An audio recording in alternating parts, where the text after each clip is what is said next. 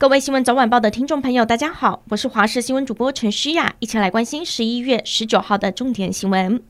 今天全台天气晴朗，南部高温飙到了三十多度，但是明天开始东北季风增强，东部和大台北会出现局部降雨，一直到星期二东北季风减弱，短暂维持一天好天气之后，星期三开始东北季风再度增强，到星期五北部、东北部都会出现明显的降雨，而星期六就是选举日了。气象局预估，中部以北有局部短暂雨，中南部也会出现零星雨势。下个周末两天，全台各地天气不稳定，民众出门投票别忘了带把伞。选前倒数最后一个黄金周末，蓝绿两大党动起来拼选战。主席发挥母鸡带小鸡的精神，替自家候选人站台拉选票。国民党主席朱立伦上午到南投合体候选人许淑华，接着再到云林和云林县长张丽善。车队扫街，民进党主席蔡英文下午也到中部助选，他先到彰化，再到南投，和自家候选人合体拉抬选情。而副总统赖清德也没有闲着，下午到苗栗替候选人徐定珍站台。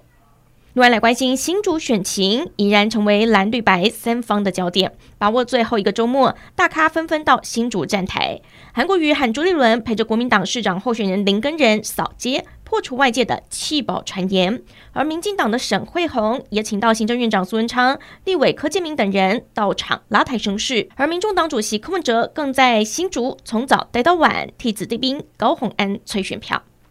体坛消息：前 NBA 球星魔兽霍华德加入 T1 桃园永丰云豹队之后的首场比赛在国体大举行，也让场馆周边涌现车潮。好在工作人员现场疏导，不至于出现乱象，但是有不少摊贩嗅到商机来摆摊。老板霸气地说：“如果有人插队，一律不卖。”球迷素质高，也让大家安心看球，不扫兴。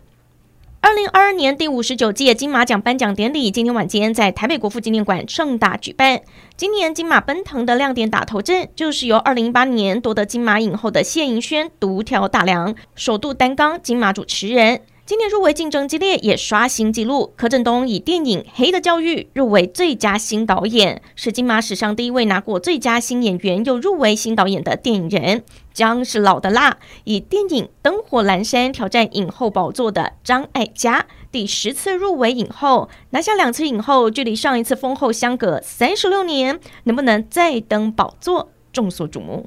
乱来关心泰国曼谷举办的 APEC，今天最后一天，外界先前预估，因为 APEC 成员包括了美国、中国和俄罗斯，恐怕不会推出联合声明，但最后还是达成了共识，发表了联合声明。另外，泰国总理帕拉育也送了小礼物给美国副总统贺锦丽，象征二零二三年的 APEC 会议交棒到美国举行。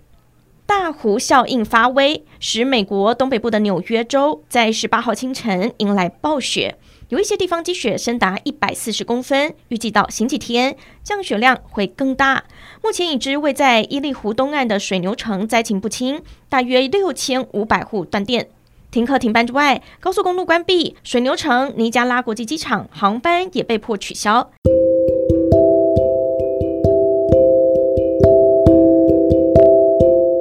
感谢您收听以上的焦点新闻，我们再会。